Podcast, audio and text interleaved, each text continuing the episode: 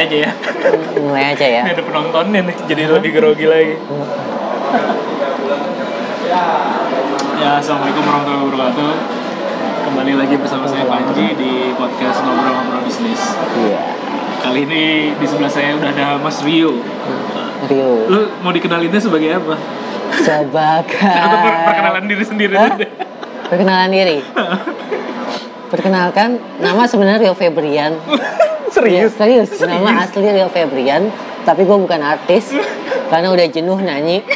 Makanya sekarang ikut-ikut bikin startup, terus ya gabung di Mikti, Ah. Mikti, terus eh, Dilo juga sempat di Dilo, gitu sih. Ya, pertama kali sebenarnya kita ketemu justru di Mikti tadi ya. Di Mikti. waktu itu kalau nggak salah ada program dengan Backcraft, ya. Backcraft. Dan lo nge-handle itu. Ya, backup ya, coba Ah, backup. backup, nah, backup. Backup dari 2017 ya. Dari 2017. Sebagai apa waktu itu di situ? Dulu kan sebagai projectnya kan, project, Project manager ya? project manager situ kan. Oh, project manager backupnya. backup jadi Dari sisi eh, dari sisi gitu ya jadi kan McT kerjasama sama Backcraft Oh, bikin lo jelasin dulu Mikti itu apa sih sebenarnya? McT kan sebenarnya eh, lebih ke McT singkatnya kan masyarakat industri kreatif eh, teknologi Indonesia sebenarnya Ah. jadi dia sebenarnya lebih ke eh, organisasi atau eh, organisasi ya NGO yang bergerak di bidang industri kreatif digital Iya. jadi dia punya kerjasama dengan uh, Backcraft punya program namanya Backup, Backcraft for Free Startup. Terus kalau dengan Telkom dia punya program Dilo. Dilo itu digital Sama innovation BDV-nya juga ya? Dengan BDV, BDV kan lebih ke inkubasi ya, Hmm. seperti itu sih. Uh, terus sempat gabung di Mikti, ngelola acara backup itu kan. Hmm. Gitu sih. Sampai sekarang sih masih kan karena backup 2019 kan belum selesai Berarti kan. tiga tahun, dua tahun lebih ya? Iya, Udah tiga angkatan lah ya? tiga angkatan. Udah tiga angkatan di berarti kan sebenarnya eh, bisa dibilang lo sebagai manajer yang mengelola orang-orang yang belajar startup Ya lebih ke IO-nya juga sebenarnya Oh, IO kan. gitu. Nah, jadi tim kalau teknis IO gitu Iya betul. Jadi sebenarnya kayak eh, semua kurikulumnya kan udah dari MIKTI, pengajarnya dari MIKTI gitu ya. Cuma ngelola ngelola mentornya, ngelola pesertanya gitu-gitu sih. mengelola acaranya ya Ngelola jadi acara. lebih kayak IO tapi di sisi lain dari situ lo bikin bisnis juga kan Ya betul. apa tuh namanya Jadi memang sebenarnya dari MIKTI juga Hmm. bisa kenal namanya startup. Jujur sebenarnya background tuh nggak ada background background IT banget. ah Background tuh lulusan keperawatan. serius Serius, pernah dengar, pernah makanya. itu ya, iya, iya. Ya nggak sih? Ah. Ini mungkin menarik juga. Kenapa akhirnya orang keperawatan bikin startup Oh, kan? makanya startupnya kaitannya Kan dengan keperawatan. Oke, Jadi oke, oke. gabung di MIKTI tahu tentang dunia startup. Ah, pas di keperawatan ah, dari mana kuliahnya dulu Dulu kuliah di UI Ah. eh, ngambil jurusan keperawatan. Tapi kalau yang lain kan habis dari kuliah S1 ada profesinya lagi. Mm, untuk Profesi bisa untuk sebagai bisa perawat. sebagai perawat. Kayak misalnya dokter ada koasnya. Ini sama kayak profesinya gitu. Ah, profesi ya Cuma gue nggak ikutan profesi. Ah. terus sempat ngelamar kerja di bank Ah. gitu ya kerja di bank resign bikin IO sempat bikin IO juga terus gabung ke MIKTI dan belajar startup tuh di MIKTI belajar tahu nah dunia startup akhirnya bikin startup namanya kan ruang rawat ah, ruang ruang rawat itu eh, aplikasi buat perawat datang ke rumah Iya, Yes, iya, mencari perawat datang ke rumah. Biasanya tuh yang butuh kayak lansia, yang baru post op dari rumah sakit, gitu-gitu sih. Te- dari MIKTI juga tahu namanya kayak ada pendanaan-pendanaan hibah dari kementerian, terus eh, kompetisi-kompetisi startup gitu-gitu sih. Akhirnya kita coba apply, apply dan waktu itu kan dapat pendanaan dari Stekdikti kan. Eh, sebelum masuk situ, Sebelum gua- situ? gua pengen nanya, kenapa lo tidak memilih jadi profesi perawat? Dan kenapa, mungkin lebih dasarnya itu kenapa Iya, cowok betul. ngambil perawat sih? Atau memang sebenarnya gender nggak nggak mesti gender cewek ya perawat itu? Sebenarnya dari satu angkatan pun eh, lebih banyak ceweknya juga kan. Angkatan berapa? Seangkatan tuh dari 120 orang, satu angkatan cowoknya tuh cuma enam orang. Wah, Seriusan. Gitu jadi memang udah kayak farmasi ya. kalau di Ini kita- ada penonton dari biologi. jadi kalau di di namanya kan di UI kan FIK kan, Fakultas Ilmu Keperawatan. Temen gue ada yang di Ah, Evika. Lo angkatan berapa sih? gue angkatan uh, lulus 2011 kan sebenarnya kan Masuknya masuknya berarti 2007 ya 2007 oh 2006. Gue Oh, juga. 2006. jadi Tapi kenal mungkin Ah. harusnya. ya. terus keperawatannya FIK jadi kadang suka diperkesetin fakultas ilmu keahwatan kan karena kebanyakan ceweknya kan Hmm, Eh, Keuhtian. Ah. karena memang di kampus pun sering-sering Enak kalau cari cewek ya berarti. Ya? Maksudnya pasti Iya. dapat jodoh lah di situ. Oh belum tentu juga jodoh mah kan tergantung masing-masing masing. Hah? Ya, secara probabilitas paling nggak tinggi lah. Eh. Ah, tinggi. Enam per enam persen ya. Satu banding 20 ya. Satu banding 20. Satu banding 20 orang kan. Karena memang di kampus pun lebih banyak apa ya kalau istilahnya tuh ada yang kura-kura kuda-kuda gitu ya atau kuliah rapat kuliah rapat tuh gue dulu kan waktu kuliah kuda-kuda kan Kuda-kuda. kuliah dagang kuliah Oh, dagang jadi banyak kan bisnis gitu sempet jualan donat jualan gorengan gitu ya ngedanus buat bem gitu, gitu kan iya, jadi memang kebiasaan itu sih sebenarnya kan jadi terbiasa untuk Dagang. dagang usaha Hmm.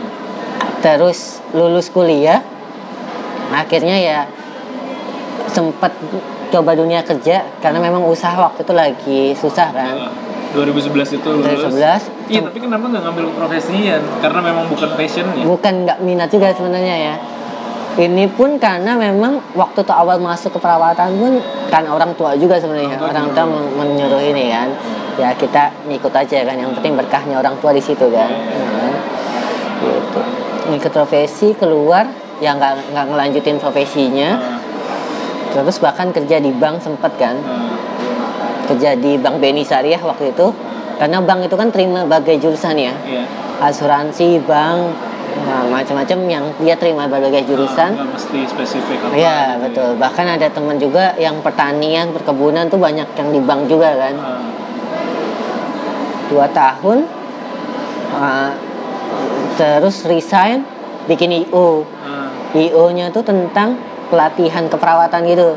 Oh, tapi masih ada hubungannya. Masih dari keamanan. Jadi kayak perawat, bidan, dokter tuh kalau Oh. butuh butuh buat bisa tetap praktek dia butuh sertifikatnya gitu ya. Oh. Nah, jadi kayak misalnya dia butuh kayak SKP-nya gitu. Ah, Jadi kadang mereka ngikut seminar pun bukan buat ilmunya, sekedar tapi dapat sertifikat itu yang ada SKP-nya. Gitu ya, kayak dokter, bidan, Hmm. itu tuh wajib ngumpulin berapa SKP dalam Nanti- waktu satu nanti- tahun. Nanti ditukar jadi poin kayak Iya, gitu. betul-betul. Oh. Itu kan sebenarnya bisa dijadiin duit kan. Hmm. Jadi kalau sekali seminar 100 ribu sampai 200 ribu mereka mau bayar nanti pulang dapat sertifikat Hmm. gitu kan. Sempat berjalan 2 tahun, Bagus tuh. bagus kan. Soalnya sekarang juga ada. Kemarin baru ngobrol sama siapa ya? Di Bandung ya. Mhm. Sama Mas Zaki kalau nggak salah sama Mas Zaki. Mas Agi? Di, eh bukan bukan sama sama sama, sama teman dosen gitu. Hmm. Dia bilang ada anak kedokteran. Ternyata dia anak kedokteran ini bikin startup semacam kayak gitulah Ah. seminar apa pokoknya sertifikasi lah jadi kalau Sertifikasi. untuk jadi dokter atau apa tuh harus ada ujiannya harus Ya, ada betul. kayak gitu nah itu harus pakai poinnya gitu dan dia Dia harus wajib ikut. lumayan, ya. Lumayan. Kenapa akhirnya berhenti? Hmm. Itu tuh karena makin ke situ tuh aturannya makin ketat. hmm. Yang tadinya kita gampang ngajuin sertifikat, itu tuh makin makin Oh, sulit. sertifikat itu resmi Resmi, benar-benar dikeluarkan dari kalau dokter dari ID, Ikatan Dokter Indonesia. Kalau perawat tuh dari PPNI, eh, Persatuan Perawat Nasional Indonesia. Hmm. Kalau bidan IBI gitu ya. Jadi kayak ada lembaga institusinya yang bikin capnya lah capnya gitu ya. Hmm. Dulu tuh masih gampang banget dapet cap gituan. Jadi mau dijual berapa sertifikat juga kita pasti untung besar kan. Makin ke sini kan ke mereka partner ada ada juga. ada fee-nya juga. Mereka kan dapat juga kan. terus Terus makin sulit karena butuh legalitas segala macam IO-nya dan pemainnya makin banyak Iya. eh, jadinya kita nyerah terus belajar namanya startup kan. Yang ikut di Mikti itu. Ikut di Mikti. Ah. sebenarnya Mikti itu sebenarnya sebagai karyawan waktu itu kan. Eh, timnya ya Di- staffnya ya. di Dilonya atau di Miktinya? Di Mikti karena Mikti. Kan waktu itu belum punya tim gitu ya belum ada tim eksekutifnya.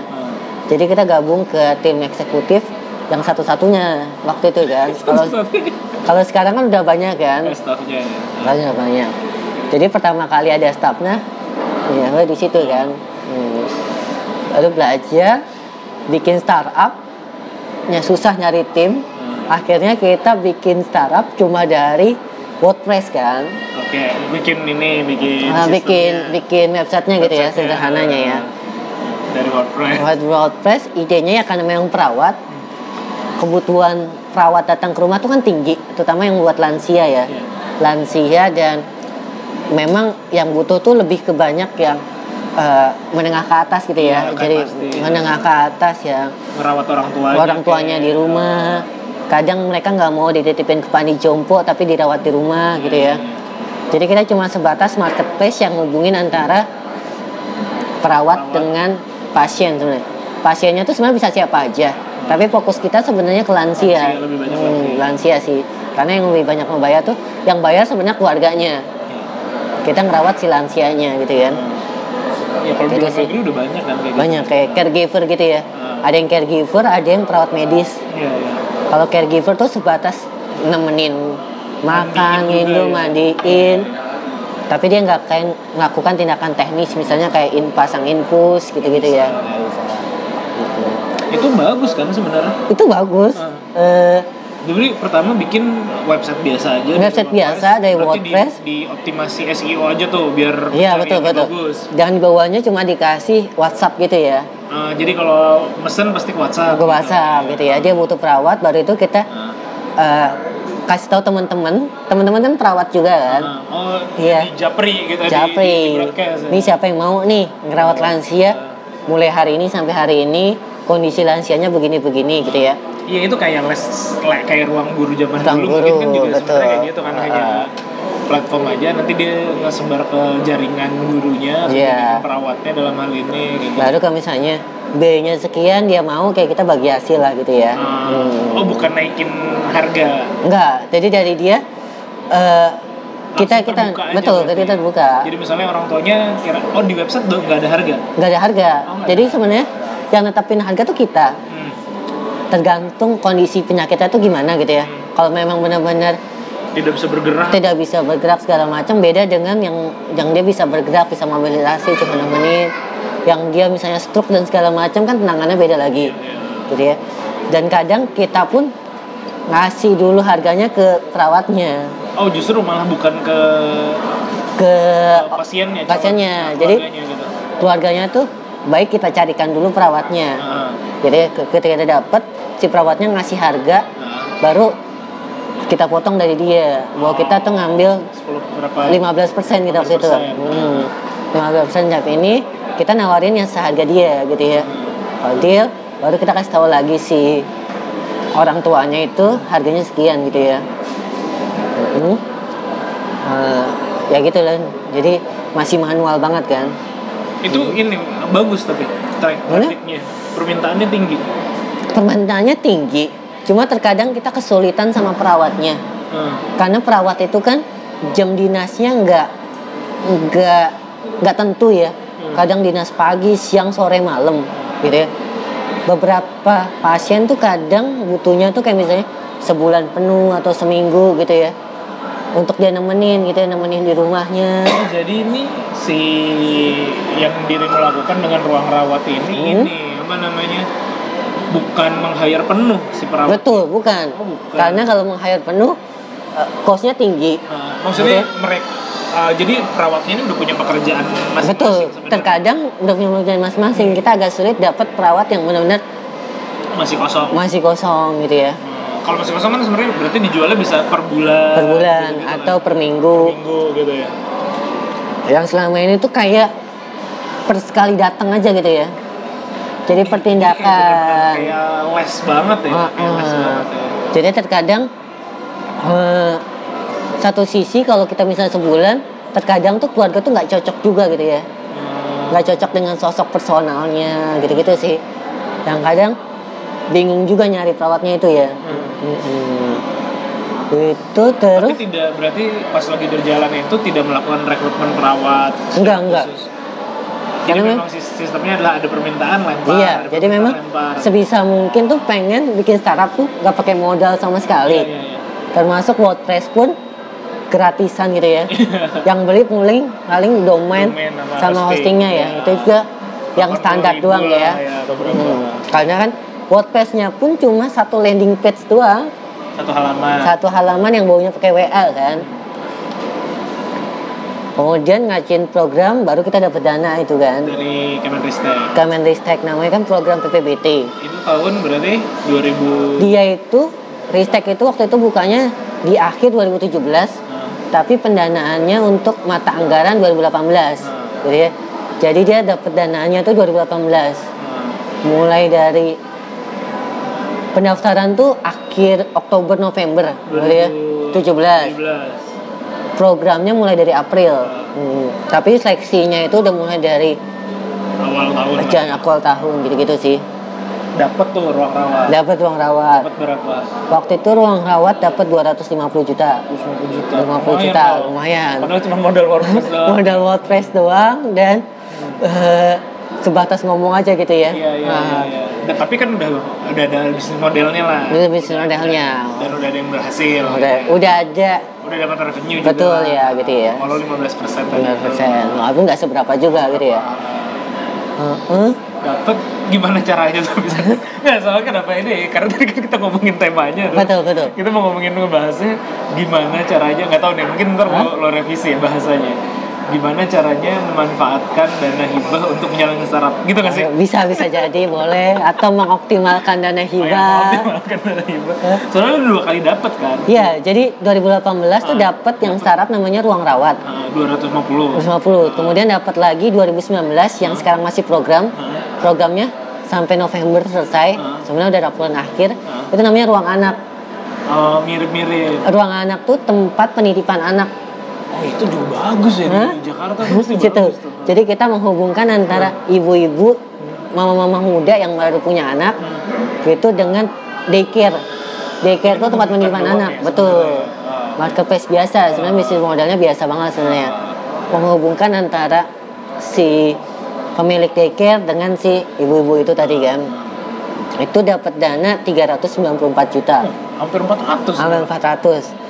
Eh, karena kan kita belajar juga dari sebelumnya gimana caranya dapat lebih tinggi gitu kan. Oke, oke, itu bagus ya. Maksudnya sebelum kita ngebahas Hmm. lebih jauh tentang startupnya, ngebahas tentang si Ristek-nya dulu. Apa tuh? Program Ristek itu apa sih namanya? Ini Ka- nggak apa-apa kan? nggak apa-apa, nggak apa-apa. Kan Jadi- dalam bentuk promosi lo sebagai ambasador. Ambassador.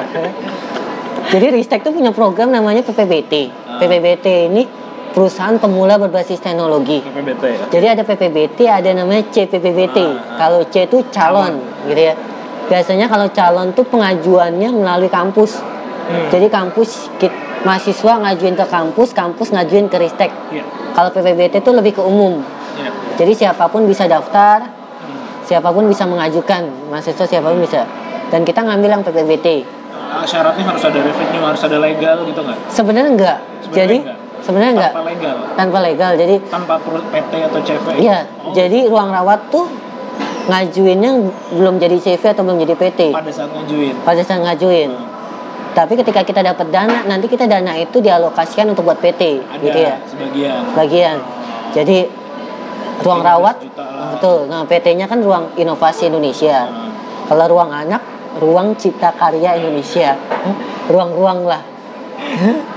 Jadi kita Ini pengen ada mimpi buat diberi ruang guru gitu mbak? enggak sih sebenarnya. Jadi kita pengen menciptakan namanya kan ruang inovasi. Nah, Jadi kita pengen menciptakan ruang-ruang untuk inovasi apa pun gitu kan. nantinya Walaupun ada ruang guru, ruang reka gitu kan. Itu PPBT biasanya tuh bukanya di akhir tahun, Hmm. Oktober November. Kalau sekarang belum buka, mungkin karena baru pergantian menteri kali ya. Eh, baru dia seleksinya tuh cuma tiga sebenarnya. Hmm. Seleksi administrasi, presentasi, sama negosiasi RAB, RAB. negosiasi anggaran. Yang gitu ya. pertama dulu nih, administrasi tuh ngupload berarti kan? Iya, ngupload kan? berkas-berkas, proposal, Hmm. ada pitch deck-nya juga, terus nginput dia tuh punya kayak dashboard-nya gitu yang kita nginput field-fieldnya gitu ya. Field-fieldnya sebenarnya field-nya tuh yang sesuai dengan proposal. Iya. Proposalnya pun dari Iya, jadi proposalnya pun ada formatnya. format. Formatnya khusus mereka gitu ya. Terus lolos habis presentasi itu se- presentasi Nah, administrasi yang daftar banyak kan. Banyak. Maksudnya Pertama gimana lo caranya biar bisa lolos administrasi dulu? oh administrasi dulu jadi sebenarnya Kan nggak perlu legal kan? Artinya tidak di ngupload pet apa enggak enggak enggak. enggak enggak ngupload perusahaan soalnya yang backcraft dapat juga kan cuma Nah, harus legal harus Legal. Kan Kan enggak ya? ini enggak jadi oh, gue kan harus ada inkubatornya ya. eh, iya itu setelah dapat kita dana Oh, kalau sebelum eh, Iya. eh, kalau awal enggak. Enggak, jadi kita setelah kita lolos pendanaan, nanti kita di negosiasi RAB suruh milih inkubatornya. Oh di akhir. Di akhir. Oke, oke, yang administrasi dulu nih. Gimana cara Ya. ngebagusin proposal? Ya, gitu. Kalau pengalaman gue ya, proposal Oh, tuh judulnya nih aja bagaimana agar lulus kompetisi. siap Ya. boleh. Kalau proposal beberapa kali sebenarnya kan yang ngajuin banyak, gitu ya. Yang ngajuin banyak dan yang lebih siap mungkin banyak. Nah, Kayaknya kalau sepengetahuan gue yang gue pelajari sampai sekarang dapat dua kali, itu kayaknya kali. pertama kali itu yang dilihat dari setumpuk banyak proposal gitu ya yang ngirim yang pertama kali dilihat tuh pasti judulnya Iya, jadi. ya nggak sih Ah, judulnya tuh kayak misalnya kalau judulnya bagus diambil. Judulnya nggak bagus buang buang buang gitu ya. Kalau yang bagus ambil ambil. Ah. kalau misalnya judul yang bagus masih belum terpenuhi ngecek lagi bagian dalam. Oh, ini Gitu. lu membayangkan proses iya betul betul. kebanyakan, iya oke. gitu ya. Jadi mereka nggak mungkin ngelihat proposal tuh yang berlembar-lembar gitu ya. Ah, baca semuanya menurut gue itu nggak mungkin. Oke. karena Pasti terlalu banyak judul gitu ya. pasti dari judulnya dulu. Ah. dan judulnya menurut gue itu judulnya harus yang agak clickbait gitu ya ya nggak sih Kayak- jadi kayak YouTube gitu. kayak YouTube yang ketika orang ngelihat judulnya ini kayaknya cocok buat didanain gitu ya Oke. Ah. Ah. kalau pengalaman gue adalah kayaknya kalau Ristek Dikti ini kan beda sama kita kayak nyari investor gitu ya karena sistem mereka kan hibah gitu ya Hibah. hibah dan pemerintah tuh nggak berharap uangnya tuh kembali gitu ya Iya. karena sistemnya hibah gitu ya jadi mereka tuh fokusnya kayak ke pemberdayaan gitu ya pemberdayaan kayak ada dampak sosialnya gitu ya Oke. Nah. oke. makanya ruang rawat tuh tadinya judulnya tuh kayak kita marketplace buat siapa pun gitu ya jadi buat orang dewasa anak-anak siapa pun bisa Babysitter mungkin juga Nah, masuk. tadinya tuh kita dokter juga, fisioterapis gitu-gitu ya. Tapi ternyata ngajuin kompetisi mana pun tuh nggak pernah lolos. Ah, Setelah kita fokusin ke lansia. lansia, perawat dan lansia, itu tuh eh, ternyata lolos gitu ya. Lolos. Dan ada kata lansianya gitu ya, kayak ada pemberdayaannya gitu ya. Kayak ada sosialnya lah. Ada sosialnya. Contoh tuh yang banyak lolos tuh kayak misalnya ada yang crowdfunding khusus nelayan, khusus Ah. petani, gitu-gitu ya. Ini teknis Hah? banget ya. Iya nggak sih? Itu kan pemberdayaan banget ya. Iya, iya, iya, Iya, iya. Oke oke, berarti kalau dari government dan Hmm. khususnya mungkin Kemenristek ini, Kemenristek kalau sekarang Kemenristek bukan dikti. betul ya, Kemenristek dong ya. Kemenristek Hmm. itu ada unsur sosial atau pemberdayaan. Betul. Kayaknya sih Kalau bidang teknologinya kan mereka Kemenristek tuh. Hah? Kayak- Ditonjolkan nggak? kayaknya nggak terlalu ya, Oh, karena di persyaratannya pun cuma sub bidangnya aja gitu ya. Nah, Sub bidang apa yang akan dia danain gitu ya. nah. Walaupun mungkin dari sub bidang itu bebas mau teknologinya apa pun gitu ya. Dan kayaknya yang seksi bagi mereka tuh kayak misal pemberdayaan contohnya pertanian, perkebunan, peternakan, kesehatan, pendidikan tuh rata-rata yang lolos tuh gitu-gitu semua tuh. Ya nggak sih? Justru malah kayak high tech gitu, nggak energi gitu. Energi mungkin ada juga gitu ya. Energi, tapi mungkin Nggak energi terlalu. untuk pedalaman. Ya, itu bisa ya. Eh, jadi kayak ada Ini bisa di bro gitu. Aha. Kayak ada unsur sosialnya gitu ya. Iya, iya, iya. Jadi kalau bisnis banget kayaknya agak jarang gitu kalau jarang justru malah Hmm. enggak ya bahkan kalau misalnya yang B2B kayaknya lebih banyak B2C gitu sih karena memang pemberdayaannya B2B akan lebih ada juga. Ada juga. Cuma kayaknya pemberdayaannya akan lebih luas kalau B2C gitu ya.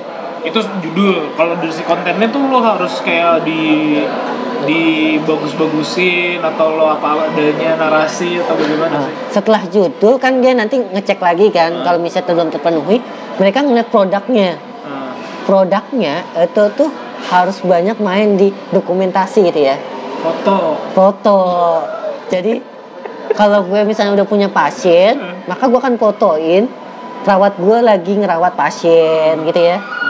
Atau misalnya gue kalau ruang anak berarti kan eh, ibu-ibu yang lagi nitipin yang daftar tuh ratusan Betul. ya. Orang pasti kan ngeliat langsung produk langsung ke Heeh. fotonya ya. langsung ke fotonya segala macam menarik diambil dia mungkin mungkin nggak akan ngelihat tulisan yang berteks-teks latar belakang gitu-gitu itu belakangan sih Heeh. profit segala macam gue kayaknya belakangan gitu ya penting dokumentasinya jadi kalau misalnya ada udah jalan duluan tuh dokumentasi kita tuh produknya kayak Harus- apa harus- gitu ya Harus rapi lah ya. Betul, Jadi termasuk- ketika diupload bagus. Iya.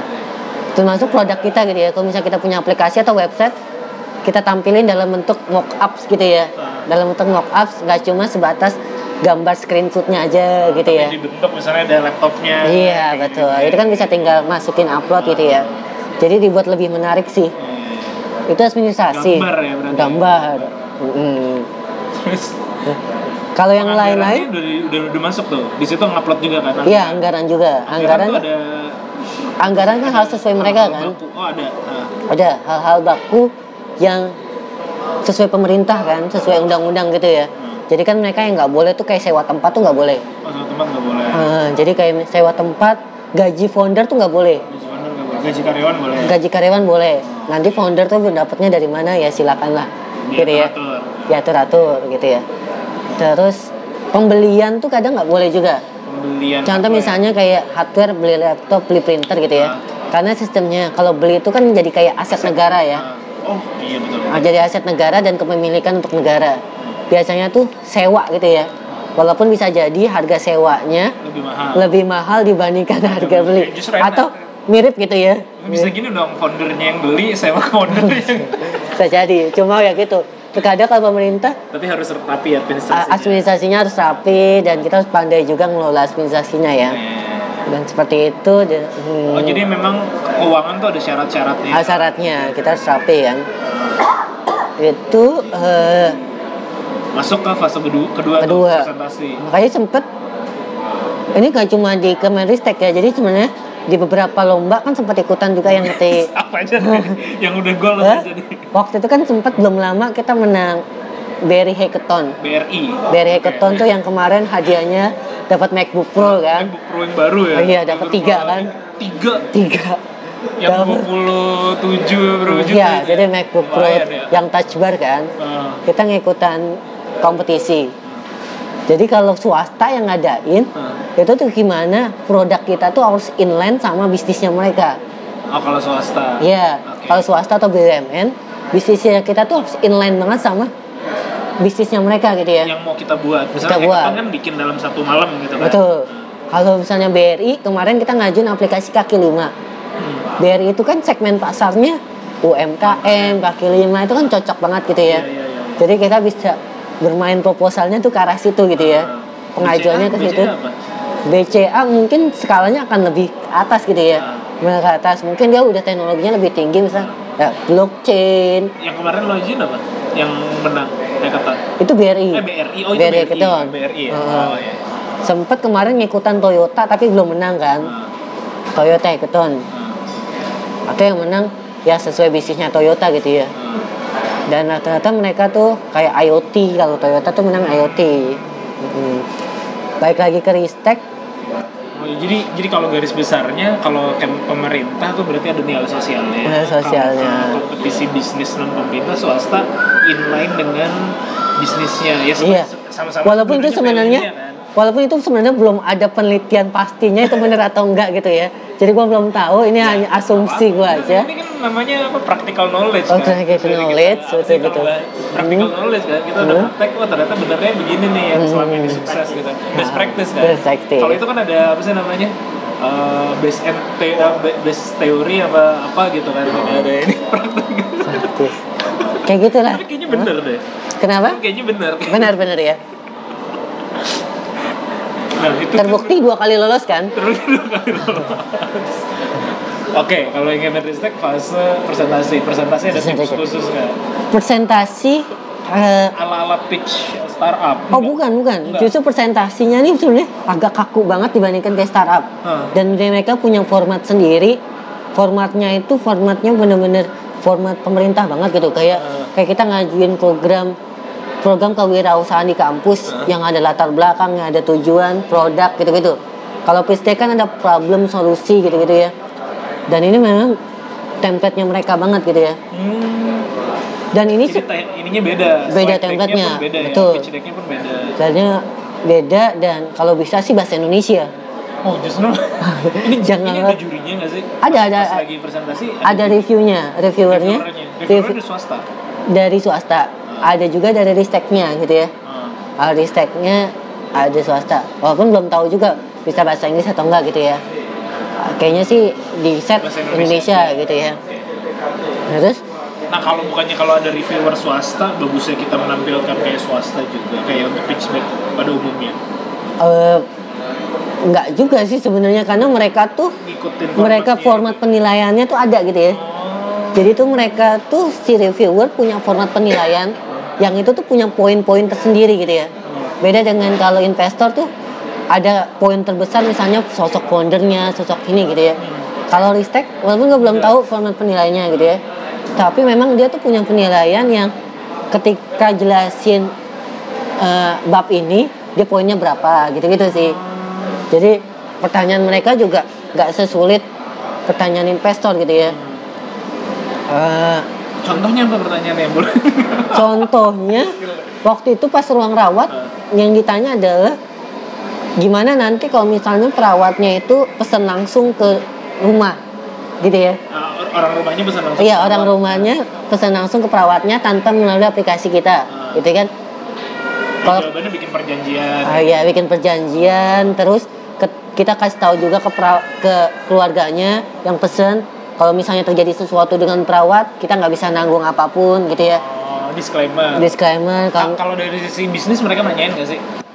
kalau dari segi bisnis mereka tuh nanyain adalah eh, udah jalan atau belum Sebatas itu. sebatas itu sebenarnya kan masalah angka kan semua orang bisa disclaim ya Iya iya iya. bisa disclaim angkanya dia segala macam cuma yang membuk yang bisa membuktikan bahwa angka lu tuh valid dan masuk akal itu adalah dari dokumentasi ya enggak Lagi-lagi ya. Lagi-lagi dokumentasi. Bukan bukan ngomongin misalnya, oke, gue menyalurkan perawat nih. Nah, gua udah Gua punya berapa perawat, heeh. 15% dari situ, yang ternyata misalnya 15% cuma 5 ribu gitu. lima ribu Yang mereka nggak akan mengulik. Enggak, enggak. "Oh, bisnis modelnya nggak akan nutup bisnis lo, nggak akan sampai dari Enggak. dalam itu. asal kita bisa jelasin bahwa kita akan balik untung dalam tiga tahun atau lima tahun ke depan gitu ya karena ini adalah penda Konvensional lah ya, ini adalah pendanaan untuk tahap awal gitu ya. Dia kan cerita saat ini kita perawatnya udah berapa? Sebenarnya mereka nggak nggak ngelihat. Ini lo nggak apa-apa sih kayak gini. semoga ya. Kalau ada apa-apa ya nanti tinggal di take down aja videonya. Tapi pengalaman gue memang gitu. Jadi Iya, memang iya. gue belum tentu ini valid atau enggak ya. Iya, share. ah. waktu ditanya tuh ditanya jumlah perawatnya ada berapa gitu ya. Dulu tuh kita kita ngeklaimnya nggak banyak banyak perawat gitu ya.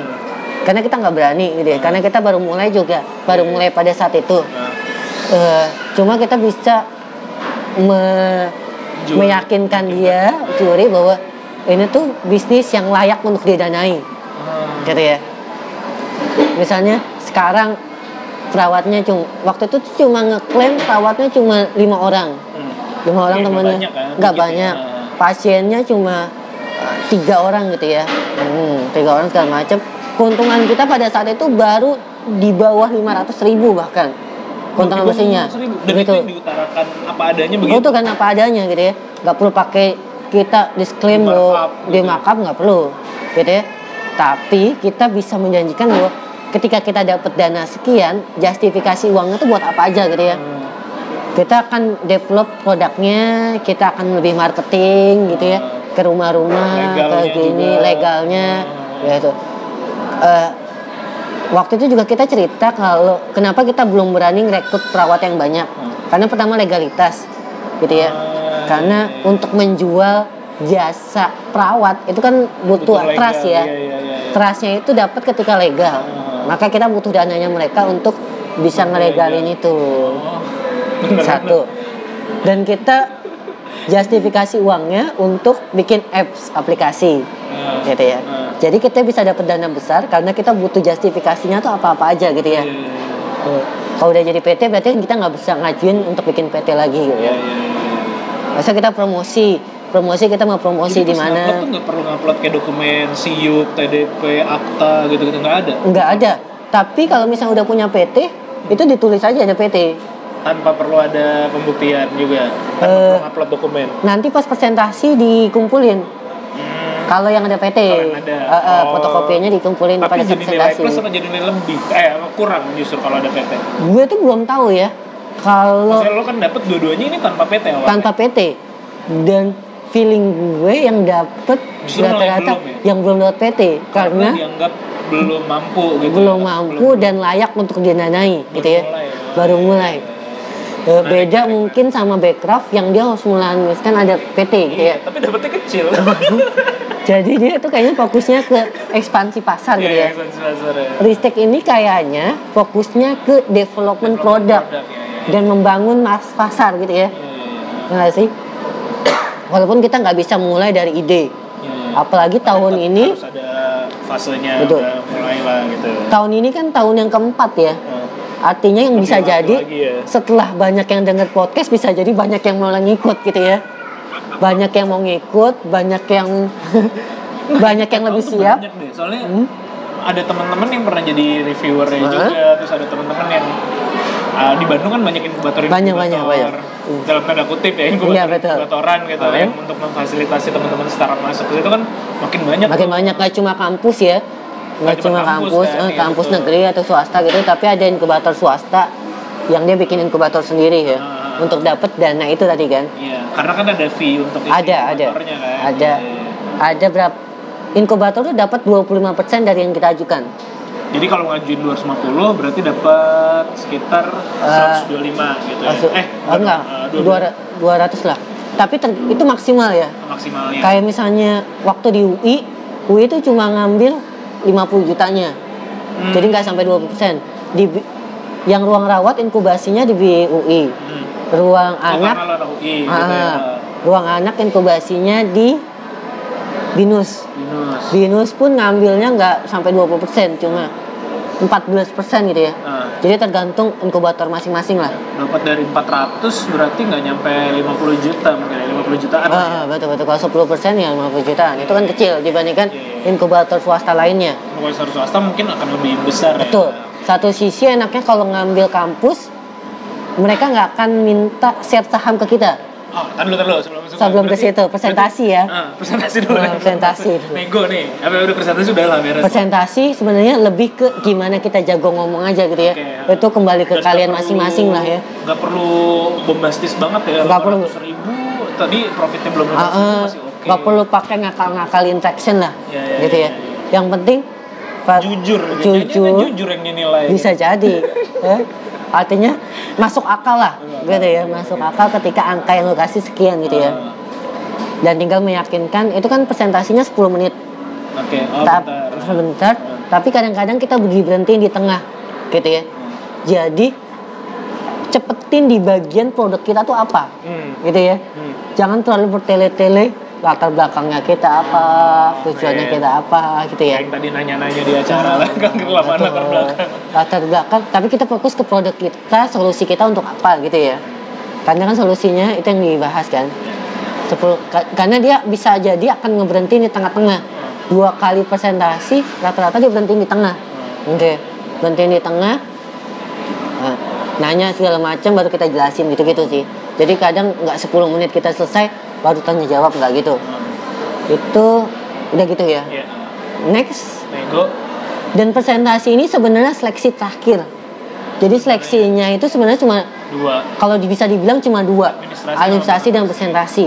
Kalau udah masuk seleksi RAB itu udah pasti dapet. Udah pasti dapat. Betul, Tinggal karena- masalah deal angkanya. Betul, tergantung startup kita tuh dapat dananya berapa, tergantung negonya aja gitu ya. Dan setiap startup tuh akan dapat dana yang beda-beda gitu ya.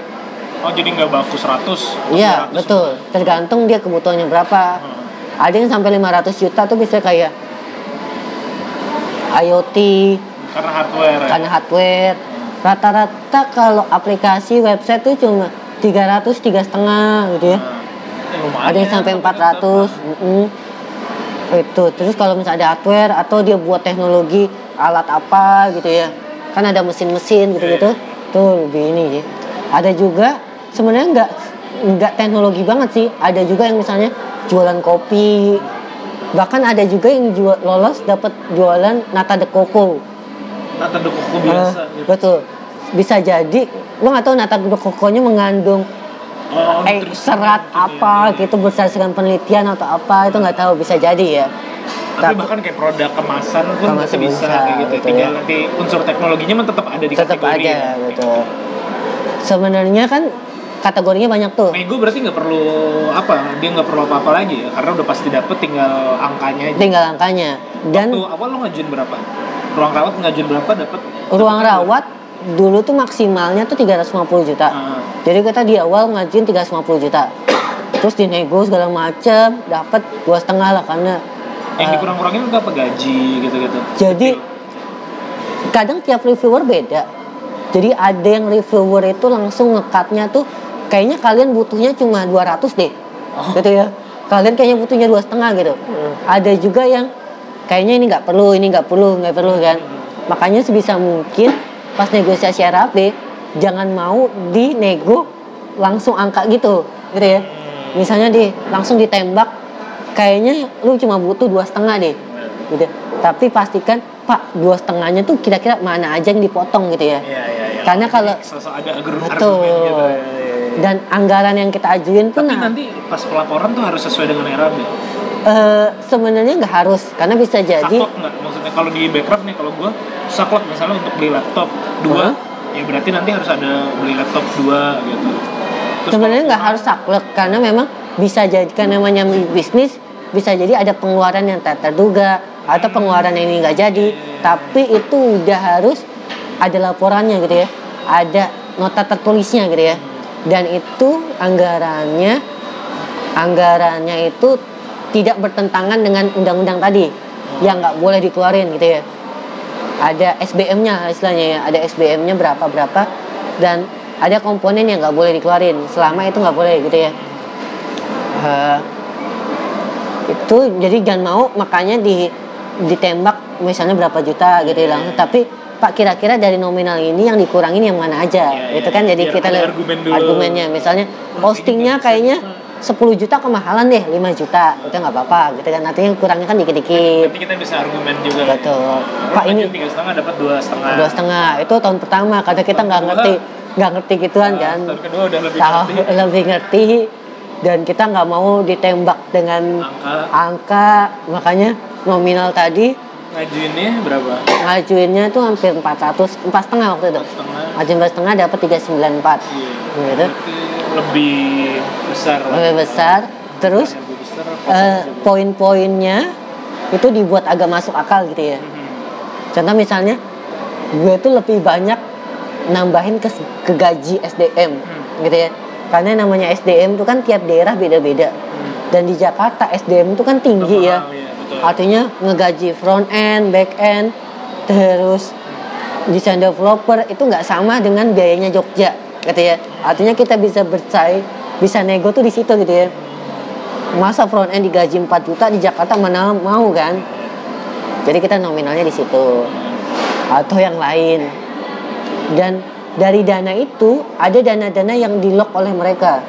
Artinya dana-dana yang harus wajib untuk kegiatan gitu ya. Oh. Contoh misalnya pelatihan pelatihan PPBT tahun 2018 bayar 10 juta. Itu dari itu? anggaran yang dikasih Iya. kita. Oh. Tahun 2015 naik 15 juta. Pameran juga. Pameran gitu. itu juga. Ada dua sih. Pertama pelatihan dan juga pameran. Itu tuh wajib dianggarin. Jadi kita akan kepotong tahun lalu kepotong hampir 30 juta, hampir 40 jutaan lah. Bawa ongkos segala macam. Dan itu harus ngerti bahwa artinya ngajuinnya itu harus lebih besar dari itu gitu ya. Dan anggaran ini harus masuk gitu ya. Iya, iya. Jadi sebenarnya nanti pas di RAB juga ditulis tuh kegiatan Tulis. pameran Ya. 20. Mm-mm. Terus kalau misalnya ada lebih atau eh, ini eh, kita mau lebihin lagi, misalnya kita mau ikut pameran yang beneran, Betul. kita bener-bener pingin gitu ya di luar negeri gitu, misalnya kita tulis juga tuh. Terus juga Ya, tapi itu di luar pameran Ristek gitu. betul. Tapi pameran mistek adalah mandatory. Wajib. gitu. Wajib wajib ada di situ. Tapi sebenarnya pameran ya membantu juga kan. Pameran membantu. Karena kan untuk pro wah ini kan. membantu. Bahaya. Nih bahaya kan. Dia nggak dikasih dana lagi. Oke oke oke. Berarti memang ada yang di lock yang wajib kita keluarkan Wajib. juga. kayak zakat lah ya. Kayak termasuk pajak. Oh pajak juga. Jadi setiap gaji perorangan yang dibayarkan itu ada pajak yang dikenakan. Kalau dia punya NPWP 5% kalau dia nggak punya NPWP 6%. 6% gitu ya. Terus ada beberapa pajak lainnya kayak misalnya pajak tahunan gitu ya. Iya. pajak tahunan kan dilihat dari PPN satu persen yang gitu gitulah Mm-mm. Eh, itu tuh wajib dan kita laporin gitu ya tiap bulannya. Artinya sebenarnya banyak kos yang keluar dari situ artinya ngajin penandanya tuh jangan rendah-rendah banget gitu Iya, ya. jangan mepet lah ya. Jangan mepet gitu ya. Kita harus tahu juga. Dan kayak sistem pemerintah ini kan sistemnya kayak penyerapan ya. Iya. Jadi semakin cepat semakin bagus. Betul. Terus juga sistemnya adalah dana tuh harus habis. Ah, oke. Harus sisa nol rupiah gitu ya. Ah. artinya kalau misalnya masih sisa satu rupiah pun nggak boleh. Malah repot. Karena untuk ngembaliin dananya tuh repot gitu ya. Ah, betul betul makanya gimana caranya gimana caranya tuh pelaporannya tuh harus nol tapi termasuk rapi itu pas apa laporan apa kwitansi kwitansi, gitu-gitu. nota-nota, Slip gaji. kwitansinya pun ada ketentuannya kalau di atas berapa juta pakai materai gitu-gitu ya. Itu ya aturan pemerintah lah. Eh? Biasanya kalau udah pernah ngikutan, Udah udah, punya template-templatenya, Ya, ya, ya. udah punya template proposalnya, template pisteknya, termasuk laporannya juga udah udah aman lah ya. Biasanya yang pertama kali baru dapat, kadang dia suka bingung bingung mau Oke, gimana berarti gitu kan. kita masalah ini ya pengalaman pengalaman jam terbang lah oke itu berarti lu dapat ristek Heeh. 250 terus dapat yang berikutnya lagi ristek untuk ruang ruang anak ruang anak Hmm. hampir 400 juta ya nih gue nanya nih Hah? jalan nggak sekarang tuh bisnisnya? mana kalau ini nanti gue di ini. Ya. Jujur sebenarnya eh, ya terserah. Nah, jadi Mau memang jujur. ruang anak jalan Hmm. karena masih masih program gitu ya. Kalau ruang rawat masih kita vakum. Di vakum dulu. Divakumin dulu. Karena? Karena orang yang ngejalaninnya lagi nggak ada gitu ya. Hmm, fokusnya gitu ya. karena lu juga di ruang anak ya. Ya, nah, gitu. Eh, fokus ngejalaninnya dan lebih lagi ke orang yang ngejalanin sih. Tapi memang ini akan tetap dijalanin karena gue ngelihat karena sesuai dengan background juga sesuai dengan background dan potensi pasarnya tuh besar. Iya, gede. Eh, gede kayak caregiver segala macam dan makin ke sini lansia tuh makin banyak. betul Kebutuhannya juga makin banyak dan dan kelas menengahnya makin banyak yang untuk mau mensupport orang tua kan. Betul, Kalau dulu betul, betul. mungkin kan ya ditinggal Eh. sen- apa maksudnya kalau dulu kalau aku lihat sih orang tua tuh dilewat sendiri oleh anaknya. Iya, betul. Cuman kalau zaman sekarang anaknya kan pada sibuk-sibuk. sibuk-sibuk apalagi kan bawa kampanyenya tuh kemarin kita tuh bawa kampanyenya campaign jangan titipkan orang tua ke panti jompo gitu-gitu sih jadi kampanyenya tuh lebih ngena gitu ya Jadi- terenyuh ya. terenyuh dan itu yang kita bawa ke dalam proposal dan presentasi nah, gitu ya jadi ada dampak mungkin sosialnya dengan bisa dibilang mungkin bapak-bapak punya iya gitu lah kena ya. termasuk yang ruang anak kan orang tua dengan anak ya Eh ruang anak apa tadi? Oh iya penitipan. penitipan ya, anak penitipan, gitu ya. Kadang orang tua tuh pengen bekerja segala macam, titipin dengan orang tua dengan babysitter di rumah tuh bahaya Ah. gitu ya. Bisa jadi terjadi tuh video yang apa-apa. babysitter dia ngelempar-lempar. Mendingan titipin di daycare terdekat. Nanti itu udah kita jamin segala macam, tinggal dijemput. Bisa juga antar jemput. Ah, Jadi si anaknya dijemput tidak antar gini. Iya, iya. Terus si daycare Dan itu dana, bisa dana ini balik lagi, dana ini bermanfaat berarti buat yang lo jalankan dua-duanya tuh. Iya bermanfaat banget ya karena memang gue tuh mulainya kan dari benar-benar ide sebenarnya Iya. bisa dibilang ide dan Belum ada apa-apa. belum ada apa-apa dan omsetnya baru 500 iya tadi gitu. prinsip gue sebenarnya bikin startup tuh pengen gimana caranya nggak modal gitu ya Hmm. modal seminimal mungkin tapi dapat dana baru kita jalan gitu ya Oke. jadi mungkin kalau teori-teorinya ada validasi ide validasi market validasi apa lagi kayaknya gue eh, Kurang cocok. kurang cocok pakai itu Ya tapi sebenarnya itu valid juga. Oh, betul. Cara gue validasi ide adalah dengan kompetisi atau ngikut-ngikut program gitu ya. Artinya kalau misalnya ada orang yang mau ngedanain startup lu berarti startup lu tuh valid dan orang pun akan mau bayar untuk startup lu gitu ya kalau misalnya orang aja nggak mau bayarin startup lu gimana lu berjuang untuk bisa ini bisa jalan gitu ya ya nggak sih jadinya sudut pandangnya gitu ya sudut pandang gitu tapi bisa jadi itu belum tentu benar juga gitu ya menarik menarik menarik Iya, tapi benar juga itu jadi kayak second opinion kan. Second kadang-kadang opinion. kita nganggap oh startup gue bagus banget nih, Mhm. jalanin gitu. Yaudah gue modalin sendiri lah. Nah, Tapi iya. itu bisa jadi pembuktian terbalik juga gitu. Betul. Kalau gak ada orang yang mau danain startup lo, artinya kan orang itu nganggap startup lo tidak menjanjikan. tidak kan. menjanjikan betul ya Iya. Artinya lo harus bisa ngejual dulu startup dulu, Hmm. baru bisa jalan gitu ya. Karena memang startup itu kan kalau bootstrap tuh kayaknya terlalu berdarah-darah dan belum tentu ini tuh valid gitu ya. Jadi gimana caranya? Terkadang berapa kali tuh sebelum dapat pendanaan tuh sempet ngikut speed dating ke mana-mana, pitching ke mana-mana. Karena idenya masih mentah banget dan tractionnya belum banyak, itu tuh ngikut-ngikut speed dating tuh kayak buang-buang waktu aja sebenarnya, ya nggak sih? Nggak dapat apa-apa. nggak juga. dapat apa-apa cuma kecuali kalau pengen uji mental gitu ya Ah. ngomong ngasih ide networking itu silakan aja gitu ya Iya. tapi beberapa kali gue ngadepin kayaknya untuk startup yang baru mulai nggak cocok untuk bisa ngikut-ngikut speed dating gitu ya Ah. atau ke investor langsung karena sebenarnya mindsetnya investor kan pengen duitnya balik gitu ya Iya, iya, iya. pengen untung kalau lu aja belum bisa nguntungin buat startup lu sendiri gimana dia mau tertarik buat untung gitu ya sih? Mungkin pilihan utamanya ya program-program hibah pemerintah atau kompetisi-kompetisi startup gitu nah hadiahnya eh, fresh money atau hadiahnya apa atau inkubasi juga boleh juga gitu ya. Gitu sih. Berarti lo menjalankannya gitu ya. Yang saya secara ini pragmatis aja ya, ada yang danain jujur ya pragmatis karena ada satu lagi tuh ngikut program juga di kampus yang itu yang ngajuin adalah mahasiswa. Hmm. Lu tapi sebenarnya otaknya, otaknya otaknya? Gue tapi karena gue udah lulus jadi mahasiswa yang ngajuin gitu ya.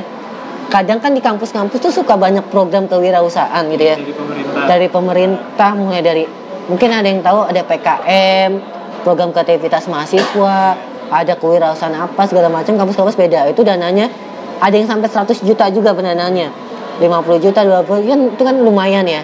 Lumayan untuk bisa jadiin satu produk. Enaknya kalau pendanaan di kampus tuh ide pun masih diterima gitu ya. Hmm. ide pun masih diterima sehingga kita dapat dana baru kita develop produknya gitu ya. Gitu sih. Makanya eh, harus cari tahu juga pilihan-pilihan lain selain kita pitching-pitching ke investor Iya, iya, gitu iya, sih. Menarik, menarik, menarik. Eh, tadi gue mau nanya apa ya, jadi lupa. Nah, eh, lo kan berarti menjalankan tadi ada beberapa yang lo Hmm. running gitu kan, Eh, menjalankan sekaligus gitu ya. Berarti ruang anak divakumin dulu, eh ruang rawat eh, jalan tapi divakumin dulu di ruang anak. Terus lo juga bikin inisiasi ide baru Mhm. di kampus, terus hackathon juga ide baru. Iya. Berarti secara paralel lo membuat sebenarnya ada timnya ada timnya. oke. jadi setiap startup tuh kayak ruang anak tuh ada timnya Ya, ruang rawat. ruang anak ada timnya terus Dan yang kan kaki lima. berbeda kan? betul. Kaki lima yang BRI kemarin tuh ada timnya juga. Yang di UI pun ada timnya juga. Iya. jadi sebenarnya kayak otaknya di atasnya. Jadi cita-cita gue sebenarnya kenapa nama PT-nya ruang inovasi? Kita pengen jadi ruang untuk inovasi apa pun. Dan gue tuh pengen jadi komisaris di masing-masing startup gitu ya. Hah? kayaknya tuh menarik gitu ya. Kalau yang baru-baru itu di bawah ruang inovasi, lo desainnya. Ya, yang tadi yang di yang baru-baru di ya apa PKM Hah? di bawah ruang Di inovasi. bawah ruang inovasi. Jadi jadi kita jadi komisarisnya aja gimana caranya kita bisa invest ke startup tapi kita nggak modal sama sekali. Nah, gitu ya. Dengan ayo lo gue invest tapi gue ajarin caranya dapat duit via. Betul. Oke oke menarik. menarik. Eh, jadi kita eh, yuk gue invest tapi investnya tuh invest skill, invest gimana caranya lolos, bikin proposal segala macam ketika dapat dana tapi gue mau share saham di situ. Kayak mungkin kayak inkubator swasta juga ya. Iya, iya, inkubator swasta tuh kadang ngeinkubasi startupnya kemudian dia kalau udah dapet dana baru dia akan minta share sahamnya gitu ya cuma kan itu udah punya legalitas gue masih belum gitu ya Hmm. ya begitu Lo ada dilema tertentu gak? jujur ada kepikiran dilema gitu ya ada beban moral gitu ya beban moral secara dana pemerintah gitu kan Eh, tapi tapi memang agak realistis juga bahwa ketika dapat dana itu tuh jalanin startup tuh nggak semudah itu gitu ya. Iya, iya. Nah, artinya Jadi pun bukan untuk dana yang dihambur-hambur bahkan bukan betul untuk betul. dana pribadi. Bukan gitu. untuk dana Bukan pribadi dan benar-benar untuk program ya. untuk program Untuk program, untuk benar-benar startupnya jalan. Cuma terkadang apa yang kita rencanakan di awal tuh nggak sesuai dengan realitanya gitu ya. ya, Jadi misalnya pasti. Kayak jalanin ruang rawat itu tuh sulit. Pertama karena trust segala macam karena kita pemain baru trustnya. Makanya legalitas juga sebenarnya nggak terlalu ngangkat gitu ya. Kecuali kalau kita bisa bakar-bakar uang gitu ya. Nah, dengan cara eh, karena untuk tarif perawatan di rumah sebenarnya agak tinggi nah, ya nggak sih? iya. apalagi dia belum di cover sama asuransi jiwa segala macem. Terus yang masalahnya jasa itu kan masalah ini juga ya kepercayaan orang untuk bisa orang tuanya dirawat segala macam itu kan ini kan. Terus juga butuh support yang lebih besar untuk bisa akuisisi market tadi. Ketika orang kaya pengen dirawat orang lansianya di rumah pasti nyari tempat yang udah eh, established gitu ya udah pen- perawat mana gitu agensi perawat mana yang lebih terpercaya gitu kan. Makanya kan perlu banyak edukasi market juga marketing bakar-bakar uang itu sebenarnya agak berat. Sebenarnya bikin aplikasi dari dari pendanaan ini kan ruang rawat mulainya dari website terus jadi aplikasi. Iya. sebenarnya bikin aplikasi dari pendanaan dari Ristek. Itu sebenarnya nggak ngangkat gitu ya. Udah cukup lah. Ah, karena lebih eh, nggak ngangkat secara sistemnya gitu ya. Karena memang rata-rata mereka tuh banyak pesennya justru dari website yang pakai WA oh. Gitu yang pengen dilayani. Dan ternyata aplikasi pun nggak sebutuhnya mereka butuhin gitu ya. Karena ternyata ribet pakai aplikasi. Harus install terus aplikasinya ternyata baru Android rata-rata menengah ke atas pakai iOS. Itu juga kadang kita karena aplikasi itu baru baru Android pakai ya itu sebenarnya yang tadi fase yang lo lewatin pada Ah. problem validation. Bisa jadi. product validation. Product validation. Artinya ketika Hmm. eh, segmen tertentu. Kan product validationnya untung udah didanai oleh Iya, iya, iya. Ristek gitu Jadi ya. walaupun salah ya. Walaupun nggak salah nggak ya. keluar apa-apa. Bisa juga sih product validation.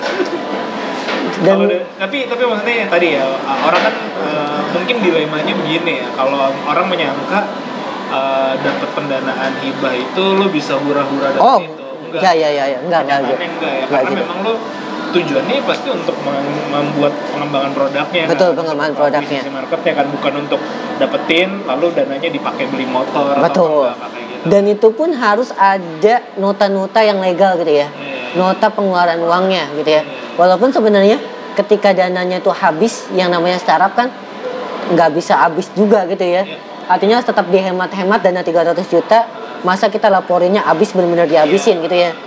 Tapi kan gimana bisa kita survive untuk bisa Ya, secara ke depannya gitu rapi, ya administrasinya rapi masih rapi ada- masih ada bisa budget untuk ini. Karena memang a- agak sulit juga di pemerintah ketika kita benar-benar ngikutin itu ya. Ya, ngikutin atau mungkin aturannya. Kalau, kalau mau dirapiin ke akarnya pemerintahnya juga kalau memberi hibah ya hibah yang fleksibel juga sih. Yang fleksibel, gitu betul, betul.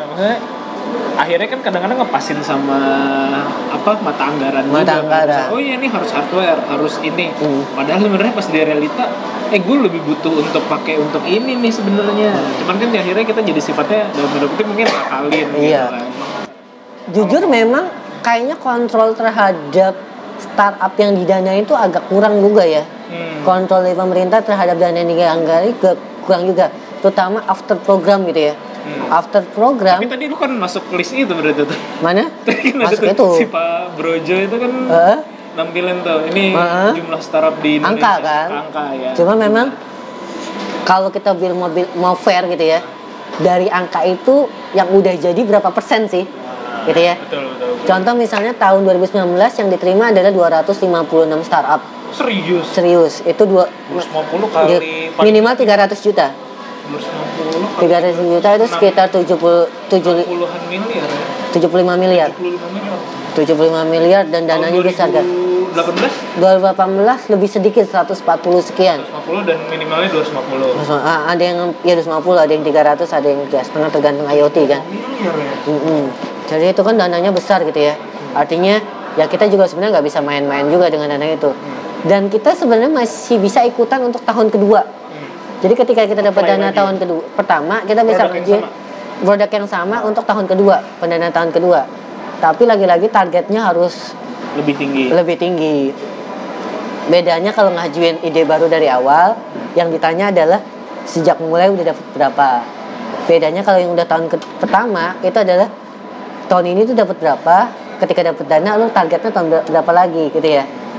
Gitu ya sih. Jadi harus ada lagi? Mana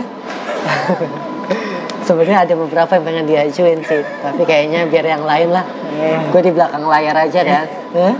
Nggak, atau tapi ruang anaknya dimajuin lagi atau ruang ruang rawat, ruang anak pengen dimajuin lagi. Kan memang ada beberapa startup juga yang bisa dimajuin oleh teman-teman juga kan. kerjasama ya Kerjasama. knowledge yang udah lo punya Iya gitu ya. Dan memang nggak eh, jarang juga kayak kali share-share ginian. Iya. gue juga nggak tahu dampaknya kayak apa ya. Dan paling nggak gue share di grup Hah? RRJ itu kan boleh. Atau kasih kasih judulnya agak clickbait sedikit lah gitu ya. Bagaimana cara mendapatkan dana hibah pemerintah? Oh, gitu. ya. gue nanti dipanggil Ristek Diktin. Hah? Oke oke. Terus dari sisi kan itu dari, dari Kemenristek. Gue juga kalau dari gue pribadi ya kalau menilai secara objektif ke pemerintah, gue rasa kadang-kadang pemerintah bikin program antar kementerian itu tidak sinkron. Iya betul betul betul. Jadi maksud gue kadang-kadang kita kan sebagai ini juga kadang-kadang pragmatis ya. Betul. Pragmatis kayak lo yaudah ide gue gue ajuin ke Menristek dapat, Aha. ajuin ke Bekraf dapat, dapat ajuin ke Kopukm mungkin atau ke perindustrian mungkin dapat. Dapat. Kalau mereka nih konsolidasi pendanaan aja gitu. akan lebih besar Lebih justru besar. dampaknya juga akan besar Betul. bisa jadi satu startup dimodalin besar gitu ya ketimbang cuma 300 juta bisa jadi satu miliar mungkin Dampaknya akan bertahan lebih banyak gitu ya Iya. akan bertahan lebih lama gitu ya dan mungkin dia juga lebih ini ya bisa jadi sih Berarti karena kalau dari sisi itu kan eh, positifnya pasti pengembangan bisnis lebih bagus, bisnis produk lebih bagus. bagus. Negatifnya apa yang lo ikutin nih programnya? Negatif dari sisi siapanya nih Eh, ya apa pun lah dari sisi mana pun. pertama program ini bisa jadi peluang yang tadi dibilang inkubator inkubator jadi jadian gitu ya karena memang Dan itu negatif ya. tentu. itu negatif jadi misalnya kan ada program makanya dibuat inkubator gitu ya terus eh, untuk dapat dana 25 persennya kan itu lumayan kan tapi sebenarnya dia si tenannya nggak benar-benar dibina Di dengan Bandung tuh ada benar satu inkubator dalam Eh. kutip tadi ya. Ya. Kayak ngehandle 14 gitu. 14 startup kalau masing-masing startup 25 persen gitu ya Taruh 50 juta aja itu udah berapa? 14 udah 500. eh jadi nanti ketika 800 kita ne- 700 juta. negosiasi anggaran kita kan suruh milih milih inkubator ya inkubator tuh kita dikasih lima pilihan pilihan pertama siapa siapa siapa kalau kita diterima di Nah, satu tipsnya, kalau lo tipsnya milih ke kampus. kampus negeri kampus negeri. kampus negeri. Karena pertama dia nggak menerima eh, nggak nggak minta saham kita. Nah, kedua dananya pasti cair sesuai dengan nominal yang sudah disepakati. Oh, karena ada juga inkubator yang di akhir-akhir dana di akhir-akhir. Dipakai dulu ya. dipakai dulu dananya cair ke mana. Terus juga Parah. dipotong sana potong sini. Alasannya buat dana apa buat dana apa gitu kan? Itu nggak boleh. Dana mentor. dana mentoring dana apa itu nggak boleh sebenarnya. Gitu ya negeri cuma terkadang kalau kampus negeri birokrasinya itu. Yang bikin lama tuh pencairan di birokrasinya. Ya nggak sih? Pasti cair. Cuma birok Jumlahnya tetap, cuman birokrasinya lebih lambat. lebih lama karena dana turun dari ristek masuk ke rektor tanda tangan rektor pengesahan ini pengesahan ini pengesahan itu ujungnya ke kita berapa gitu kan Ya tapi itu lebih baik daripada si inkubator-inkubator swasta yang swasta. apa-apa gitu ya. Jadi memang pelajari dulu. Ini tadi di UI lalu di BINUS. di binus kalau BINUS, kenapa? BINUS kan swasta. swasta tapi dia nggak dia tuh baru ikut tahun pertama. Nah, dan dia nggak sebelum kita milih sebaiknya pelajari dulu inkubatornya dan telepon dulu CP-nya ketika kita dapat dana tuh dia minta berapa terus apa ada ikatan share saham yang harus dikasih gitu ya. Terus ketika kita udah selesai program apa tetap terikat dengan saham yang dia miliki? Kalau kita terikat terus kan kita nggak akan lepas-lepas dari mereka gitu ya. Terus mereka minta berapa persen juga? Kalau misalnya minta 10 persen kan rugi juga ya nggak sih? Walaupun secara valuasi kita belum masih sedikit. Tapi kalau inkubatornya udah minta 10 persen saham itu kan tinggi ya nggak sih kecuali misalnya Jadi kalau kampus negeri mah biasanya enggak ya. enggak kampus negeri enggak kecuali kampus yang inkubatornya swasta kampus Ada juga. negeri yang inkubatornya swasta gitu ya jadi itu inkubatornya dijadikan uh, Anak venture usaha ya. if anak usaha venture-nya gitu ya Ah, ada juga yang kayak gitu kalau begitu enggak Eh, apalagi nih yang bisa lo share nih gitu. apa ya presentasi udah. Administrasi terus negosiasi anggaran. Eh, tips memilih inkubator ya udah. Tapi menurut gua ini lo menarik juga sih tadi ya mindset untuk membuktikan bisnis. Mungkin kalau bahasa generalnya Hmm. adalah ya itu second opinion aja. Iya, betul, Kalau betul, ada orang lain yang tertarik terhadap bisnis kita ya berarti eh, lebih valid lah dibanding Eh, kita jadi yang mau memperjuangkan. Nah, lah, gitu. walaupun dengan itu lo harus tetap validasi produk juga, validasi market dengan sesungguhnya. Cuma enaknya validasi produk lo, validasi market lo udah didanai gitu ya. Dan lo nggak uh, buang-buang duit dari diri sendiri gitu ya. Mm-mm. Karena memang harus fokus juga gitu ya. Ya, dalam waktu dekat lo apa yang lagi lo mau lakukan nih di di ruang anak nih lagi gimana atau ada venture baru yang lagi lo kerjain Kalau kemarin kan baru ngikutan BRI Hackathon. hmm, BRI BRI Hackathon kan kemarin ngajuin program ngajuin startup namanya kaki lima. Kaki lima tuh aplikasi buat pedagang kaki lima. Model kayak Wahyu tapi khusus PKL. oke Jadi- Wahyu warteg ya Iya, jadi si pedagang bisa beli bahan baku, bisa beli bisa jualan pulsa, jualan listrik, model kayak Grab Kios tapi ini pedagang kaki lima. Dan mereka menjanjikan adanya pembina inkubasi dari Berry Venture.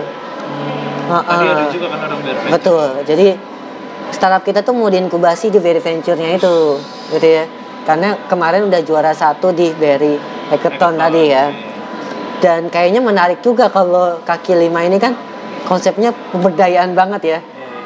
Mungkin kalau dijajuin Ristek TV dapat nggak ya Pak? Iya, iya, benar, benar. Tapi lo berarti tipikalnya se apa serial startup gitu loh. Lo bikin satu, Sesi dana, satu dapat lagi. Iya, artinya Tapi lo vakumin dulu atau siapa tahu nanti ada. tapi kalau memang memang ada momentum benar-benar ini menghasilkan, itu akan tetap jalan gitu ya. Artinya gue tetap terus mencari mana sih yang benar-benar menghasilkan gitu ya, yang sesuai dengan tiap zaman. Jadi lo tembak dulu aja, Heeh. apa lo keluarin dulu aja yang gol yang mana kan. Betul. Artinya lu nggak perlu membangga-banggakan ide lu gitu ya. Ide lu tuh bukan semata-mata ide yang luar biasa gitu ya. Bisa jadi ide lu tuh ya sampah juga gitu ya. Betul betul. Tinggal eksekusinya tuh kayak apa kan. Hmm. Menarik. Mungkin ya video ini bisa jadi pro dan kontra. Iya, jadi iya. lu jangan sepenuhnya percaya. Kalau kontra nanti langsung gua kasih. Jangan. Hah? Heeh. Ya, tapi menarik sih maksud gue Heeh. eh, berpandangan pragmatis itu juga nggak apa-apa sih nggak apa-apa dan juga terus itu kan peluang juga ya Hmm. kita ngelihat salah satunya kan misalnya kalau kita ngomongin hakikatnya entrepreneur kan dia ngelihat peluang kan Yes, kemampuan Bang. dia ngelihat peluang atau mungkin dalam bahasa lebih kasarnya adalah melihat loophole lah dari Ya. sistem yang ada sebenarnya ya nggak masalah juga sih kita memanfaatkan hal-hal kayak gitu gitu ya dan asal tujuannya lagi balik lagi ke Betul, tujuan betul. pribadinya bukan untuk ngambil untuk kepentingan pribadi Betul. tapi ya benar-benar kita jalani sesuai program menarik menarik nah Ya bisa jadi Ristek atau pendanaan pemerintah lain punya sistem yang lebih ketat lagi ke depannya gitu ya. Dan ini ini bisa jadi nggak works juga gitu ya. ya, ah, Jadi nggak works juga dan ya mengikuti zaman aja gimana ya. kalau ada orang yang mau nanya-nanya kalau nggak apa-apa lah ya Nggak apa-apa dengan senang hati. Eh, oke kayaknya Bebas lah karena memang eh, siapa pun berhak lah karena memang rezeki kan siapa yang ini ya. jadi lu membuka perut lu juga sebenarnya kan dengan nge-share kayak gini siapa tahu eh, orang kan jadi kompetisinya tinggi tadi. Kompetisinya Tapi tinggi. balik lagi aja Balik makin, lagi. makin bagus kompetisinya siapa tahu jadi memperbaiki Betul sistem, betul. kan. Jadi bisa jadi makin banyak yang ngikut, bisa jadi kualitas startupnya pun akan lebih tinggi, gitu juga sih, ya nggak sih? Dibalik ini Hah? ternyata Iya. ada ide Heeh. Kualitasnya lebih tinggi, jadi outputnya pun pada akhirnya juga bisa lebih bagus gitu ya ketimbang tahun-tahun sebelumnya yang apa sih sarap yang muncul gitu ya. Nah. Oke okay, bro, thank you ya. Thank you. Iya. kasih nih, uh, makasih iya. udah dengerin sampai akhir. Semoga bisa diambil manfaatnya. Uh, sampai ketemu di podcast berikutnya. Sekian, assalamualaikum warahmatullahi wabarakatuh. Apa? Iya iya.